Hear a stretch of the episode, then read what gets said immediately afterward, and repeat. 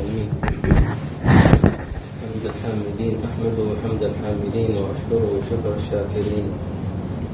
وأشهد أن لا إله إلا الله وحده لا شريك له. وأشهد أن سيدنا ونبينا محمدا عبده ورسوله المبعوث رحمة العالمين. اللهم صل وسلم وبارك على الرحمة المهداة والنعمة المسداة سيدنا وحبيبنا محمد بن عبد الله وعلى آله وصحبه ومن والاه. ثم أما بعد وسلم تسليما كثيرا. ثم أما بعد وسلام الله عليكم ورحمته وبركاته. سلام ينطق بها اللسان ويعبر عنه في خاطر كل إنسان أن الله تبارك وتعالى جعل هذا السلام تحية لأهل الإسلام وأسأله سبحانه وتعالى أن يجعل ذلك التحية يوم نلقاهم سلام. إن شاء الله الله عليكم ورحمة الله وبركاته. نواصل في مسألة الأصول التي تتعلق بجانب الخوف والرجاء.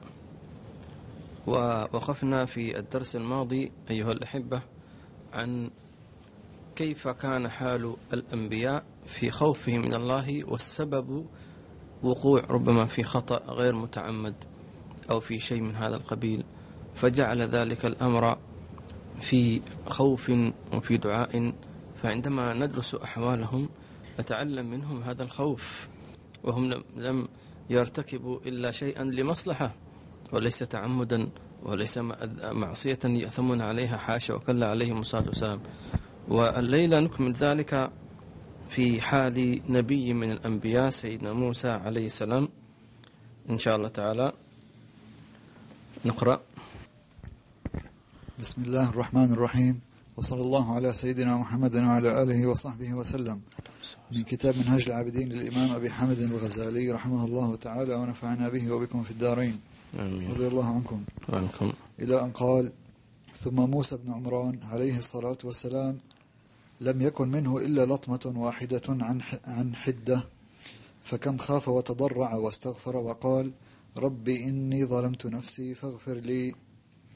ثم في زمانه بلع. نعم. آه، يقول الإمام الغزالي رحمه الله تعالى استعرض لنا أحوال الأنبياء في عتابهم لأنفسهم وفي محاسبتهم لأنفسهم وفي بكائهم لربهم وتضرعهم لله تبارك وتعالى. وهم يعلمون أن الله لن يعذبهم وأن الله لن يذلهم.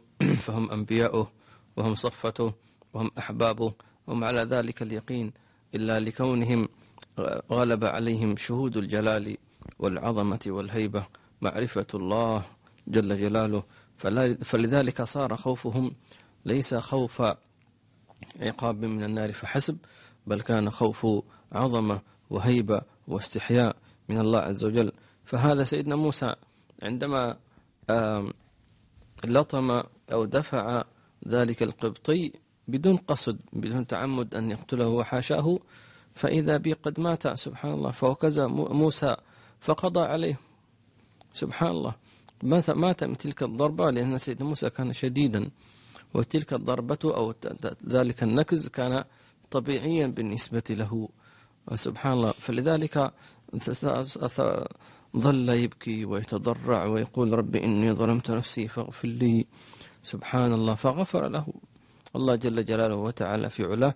وهكذا ينبغي الإنسان أن يكون ذلك حال. هذا في ذنب واحد أيها الأحباب وهو غير متعمد. فكيف بنا أصحاب الذنوب والمعاصي؟ لابد أن يكون عندنا خوف من الله جل جلاله. وتعالى في علاه الله يرزقنا وإياكم الخوف منه وما من خاف مقام ربه. يرزقنا ذلك الخوف في خير ولطف عافية. نعم. اقرأ. ثم موسى بن عمران ثم في زمانه بلعم بن باعوراء. كان بحيث إذا نظر إلى السماء يرى العرش وهو المعني بقوله تعالى واتل عليهم نبأ الذي آتيناه آياتنا فانسلخ منها ولم يقل آية واحدة إلا أنه مال إلى الدنيا وأهلها ميلة واحدة وترك لولي من أوليائه حرمة واحدة فسلبه الله معرفته وجعله بمنزلة الكلب المطرود. فقال فمثله فمثله كمثل الكلب إن تحمل عليه يلهث. فأوقعه في بحر الضلال والهلاك إلى الأبد. حتى سمعت بعض العلماء يقول إنه كان في أول أمره بحيث يكون في مجلسه اثنا عشر ألف محبرة للمتعلمين الذين يكتبون الذين يكتبون عنه. ثم صار بحيث كان أول من صنف كتابا وذكر فيه أن أن ليس للعالم للعالم صانع. نعوذ بالله ثم نعوذ بالله من سخطه وعذابه الأليم. وفظيع خذلانه الذي لا طاقة لنا به. نعم يقول الله هذه قصة بلعم ابن باعوراء وهو رجل من بني إسرائيل. كان من علماء بني إسرائيل. وكما سمعتم كان يحضر مجلسه 12 ألف محبرة أي من من محابر العلماء يكتبون علمه. هذا في دروس 12 ألف. من العلماء. سبحان الله. آه الذي حصل طبعا كما ذكرتم كان من العلماء وكان من الصالحين وكان ينظر إلى نظر اسمه ينظر إلى العرش. مقام كبير هذا. ولكن سبحان الله طبعا أعطاه الله آياتنا العلم والمعرفة وغير ذلك. الذي حدث أن سيدنا موسى أرسله أن سيدنا موسى عليه السلام أرسل هذا بلعم ابن باعوراء إلى ملك مدين. إحدى ملوك اليمن على ما أظن يدعوه إلى الله. وكان هؤلاء الملوك جبابرة. يعني كيف جبابرة؟ أكثر أموالا وأولادا. دنيا. فذهب هذا بلعم ابن باعوراء إلى ملك مدين يدعوه إلى الله تبارك وتعالى فلم يستجب له. فجاءوا هؤلاء الجبابرة وحاولوا أن يغروه وأن يخدعوه وقالوا له نريدك أن تترك موسى ودعوته وأن تدعو عليه ونحن يعني سنعطيك وسنعطيك هكذا. فرفض ثم رفض ثم رفض ثم رفض. سبحان الله. الله الله الله. فأغروه مرة ثانية. ثم بعد ذلك لم يستجب لهم. طبعا جاءت عدة روايات الأخبار. ثم حاولوا بطريقة أخرى أن يغروه. ممكن فعندما أكثروا عليه وهو يرفض أكثر عليه كلموا زوجته. وقالوا له لها نريدك أن تقنعي زوجك بأن يترك موسى وأن يدعو عليه لأنه أتى يريد أن يأخذ أرضنا. يعني فحاولت مرة ومرتين وثلاث وأربع إلى أن قال لها سأستخير ربي. فصلى الاستخارة يستخير عشان يريد من الله أن يأذن له أن يدعو على سيدنا موسى عجيب سبحان الله. وعموما جاء الرد أنه أن الله تبارك وتعالى يعني أعرض عن هذا.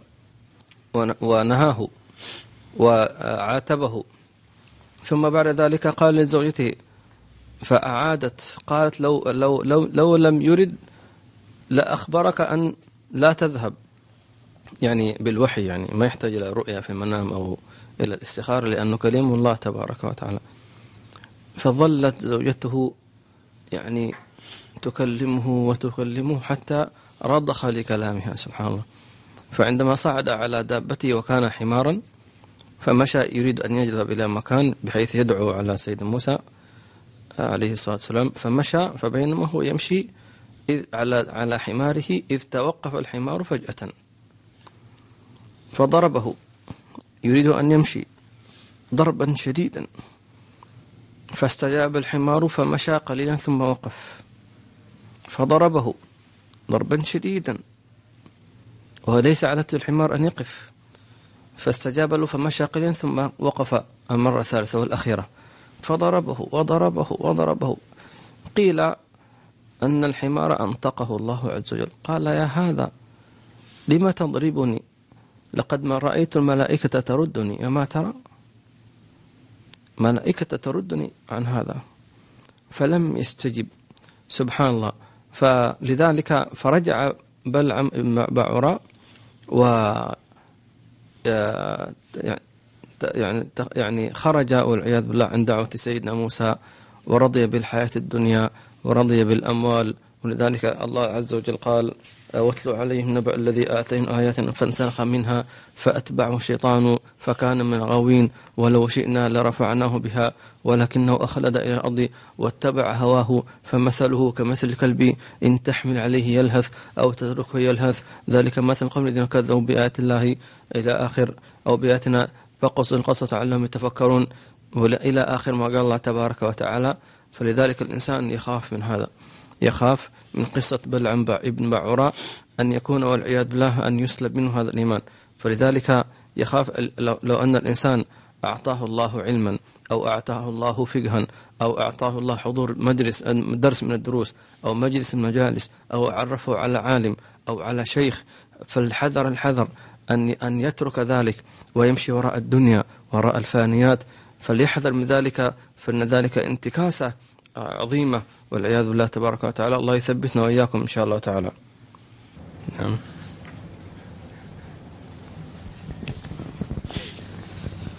فانظر حب الدنيا وشؤمها ماذا تجلب للعلماء خاصة؟ فتنبه.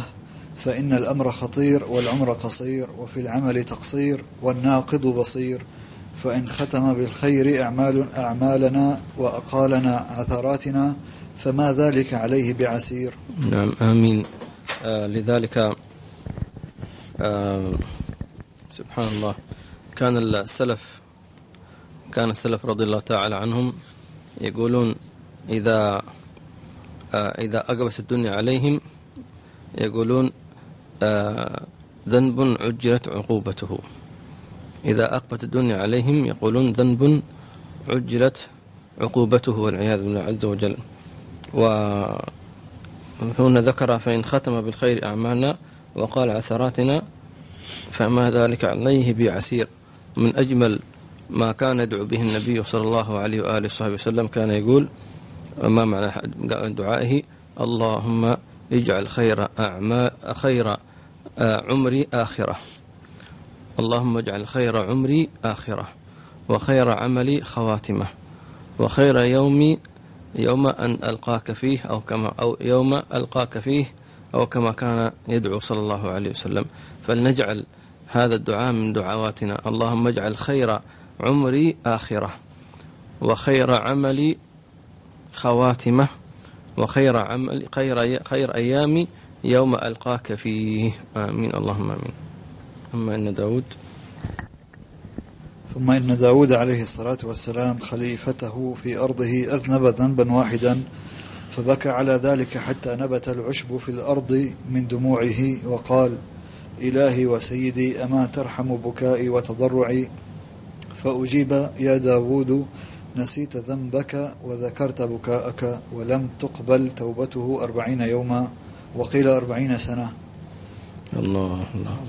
وكان سيدنا داود عليه السلام أنه كان عنده تسعة وتسعين آه، زوجة ثم آه، طلب آه، إيش اسمه من أخيه يعني أو طلب امرأة أخرى هكذا حتى يكمل مئة فجاء أرسل الله إليه عز وجل ملكين يختبرانه والقصة في القرآن الكريم الشاهد أنه كان يعني ارتكب شيئا من الخطأ لم يكن متعمدا أو لم يكن يعني على بال ذلك التعمد والعياذ بالله تبارك وتعالى. وليس يعني هناك كثير من الإسرائيليات الكاذبة التي يعني اخترعها بنو إسرائيل والعياذ بالله تبارك وتعالى. فليس ذلك وإنما هو خطأ. فاستغفر ربه سبحانه وتعالى. هنا يقول أن سيدنا داود كان يدعو الله كثيرا حتى قال يا رب أما ترحم بكائي أما ترى تضرعي؟ فرد الله عليه قال نسيت ذنبك يعني ما ذكرت أنك مذنب وذكرت أنك تبكي تبكي تبكي. سبحان الله وكأن الله عز وجل يعلمنا أننا إذا أخطأنا أو نعترف. تمام؟ ونقول يا رب أنا أذنبت صحيح وأنا قصرت صحيح وأنا كذا. سبحان الله. فلذلك ما أجمل دعاء النبي صلى الله عليه وسلم في دعاء الاستغفار. سيد الاستغفار اللهم أنت ربي لا إله إلا أنت خلقتني وأنا عبدك وأنا على عهدك ووعدك ما استطعت. أعوذ بك من شر ما صنعت أبو لك بنعمتك علي وأبو بذنبي فاغفر لي فإنه لا يغفر الذنوب إلا أنت. اعتراف بالذنب حاشاه صلى الله عليه وسلم واعتراف بفضل الله أولا وقواني وأعطاني كل شيء وأنا المخطئ وأنا العاصي وأنا هكذا معنى دعاء النبي صلى الله عليه وسلم. فيا له من دعاء. كيف لا يكون سيد الاستغفار وفي قد جمع هذا الانكسار والتضرع لله والشكوى؟ سبحان الله. صلى الله عليه وعلى آله وصحبه وسلم. نس ثم يونس عليه الصلاة والسلام غضب غضب غضبة واحدة في غير موضعها فسجنه في بطن الحوت تحت قعر البحار أربعين يوما وهو ينادي لا إله إلا أنت سبحانك إني كنت من الظالمين. وسمع وسمعت الملائكة صوته فقالوا إلهنا وسيدنا صوت معروف في موضع مجهول. قال الله تعالى ذلك عبدي يونس فتشفعت فيه الملائكة. ثم مع ذلك كله غير اسمه فقال وذنون فنسبه إلى فنسبه إلى سجنه. ثم قال فالتقمه الحوت وهو مليم فلولا أنه كان من المسبحين للبث في بطنه إلى يوم يبعثون. ثم ذكر نعمته ومنته عليه فقال لولا أن تداركه نعمة من ربه لنبذ بالعراء وهو مذموم. فانظر إلى هذه السياسة أيها المسكين. نعم سبحان الله. يعني هذا هؤلاء أنبياء ورسل. يعني سيدنا يونس غضب غضبة من قومه لم يصبر عليهم. ويعني تركهم ترك يعني آه، دعوتهم آه، سبحان الله. وكان يعني آه، الصبر هو من ديدن الداعي إلى الله سبحانه وتعالى. الشاهد أراد الله سبحانه وتعالى إرادة وقدر الله تقدير والتقمه الحوت فكان يدعو الله في بطن الحوت لا إله إلا أنت سبحانك إني كنت من الظالمين. أربعين يوم لذلك نحن نكرر أربعين مرة في وقت السحر بعد الوتر خاصة لا إله إلا أنت سبحانك إني كنت من الظالمين. يا حي يا قيوم لا إله إلا أنت سبحانك إني كنت من الظالمين. نكررها أربعين مرة لأن سيدنا يونس كان في بطن الحوت أربعين يوما. سبحان الله.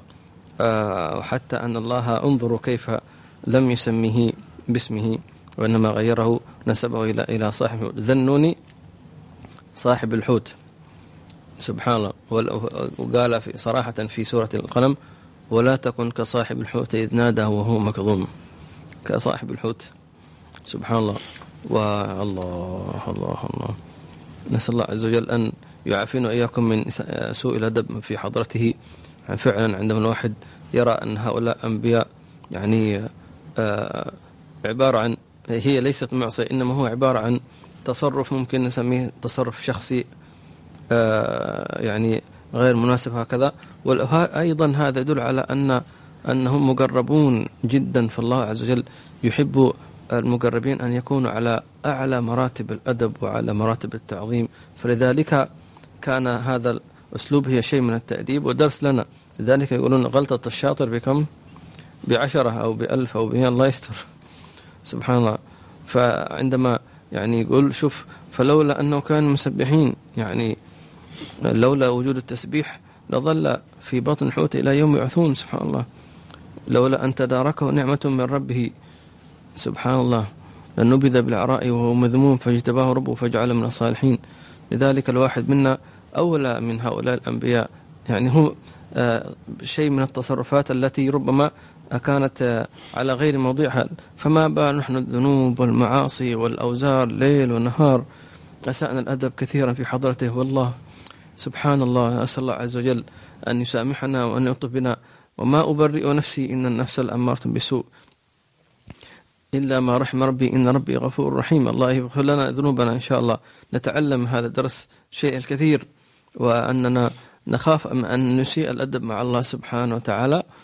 وسواء كان بالمعصية أو حتى بتصرف من التصرفات التي لا تليق بعبد مع ربه جل جلاله وتعالى في علاه فلا يليق بالعبد مع ربه أن يعصيه ولا يليق بالعبد مع ربه أن ينساه ولا يليق بالعبد مع ربه أن يجحده والعياذ بالله. فالذي يجحد ربه أو ينساه أو يعصيه هذا سيء الأدب مع الله سبحانه وتعالى. الله يرزقنا أدب إن شاء الله في الظاهر والباطن. وكذلك هلم جرا إلى سيد المرسلين أكرم خلقه عليه بقوله له فاستقم كما أمرت ومن تاب معك ولا تطغوا إنه بما تعملون بصير. حتى كان يقول صلى الله عليه وسلم شيبتني هود وأخواتها قيل عنا هذه الآية وأشكالها في القرآن. وقال تعالى واستغفر لذنبك إلى أن واستغفر لذنبك إلى أن من عليه بالغفران فقال ووضعنا عنك وزرك الذي أنقض ظهرك وقال ليغفر لك الله ما تقدم من ذنبك وما تأخر وكان بعد ذلك عليه الصلاة والسلام يصلي الليل حتى تورمت قدماه فيقولون أتفعل هذا يا رسول الله وقد غفر الله لك ما تقدم من ذنبك وما تأخر فيقول أفلا أكون عبدا شكورا؟